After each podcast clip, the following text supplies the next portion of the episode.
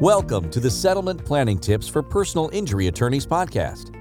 This podcast helps personal injury attorneys and their staff members navigate the unique legal and financial issues that arise near the settlement of a personal injury case. And now, here's your host, attorney and certified financial planner professional, Greg Maxwell. So, I wanted to talk to you a little bit today about the value of comprehensive settlement planning and what does that mean and how does that really impact and benefit your client. Let me just give you a case study of a badly injured little boy who was injured at birth who received a large settlement. In this comprehensive example, not only did we use structured settlement annuities that were able to guarantee him an income for the rest of his life, but we used a special needs trust that those annuity payments paid into. So there was a big chunk that went into the annuity and another big chunk that went into the special needs trust. The annuity provides kind of the foundation and the guaranteed portion and provides for lifetime guaranteed tax free income. And then the amount that goes into the special needs trust is invested and grows and gets market rates of return and keeps up with inflation. And the way that that can benefit the client is number one, it guarantees that he has income for the rest of his life.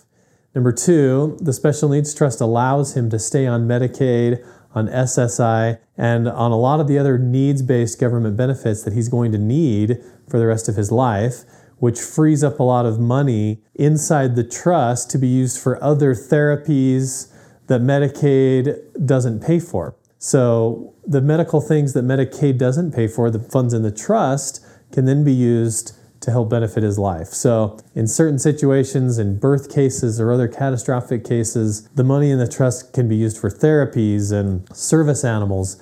It can be used to pay the parents as caregivers, which provides a little bit of income to the family and takes a little financial stress off of the family because the trust is paying the parents as caregivers or whatever the case might be. You can really be creative to really stretch those settlement dollars as far as possible when you combine different tools in your settlement tool bag. So, special needs trust, annuities, investment accounts, those types of things. So, if you have a catastrophic injury case, give us a call. We can really help you maximize the value of that settlement for your client.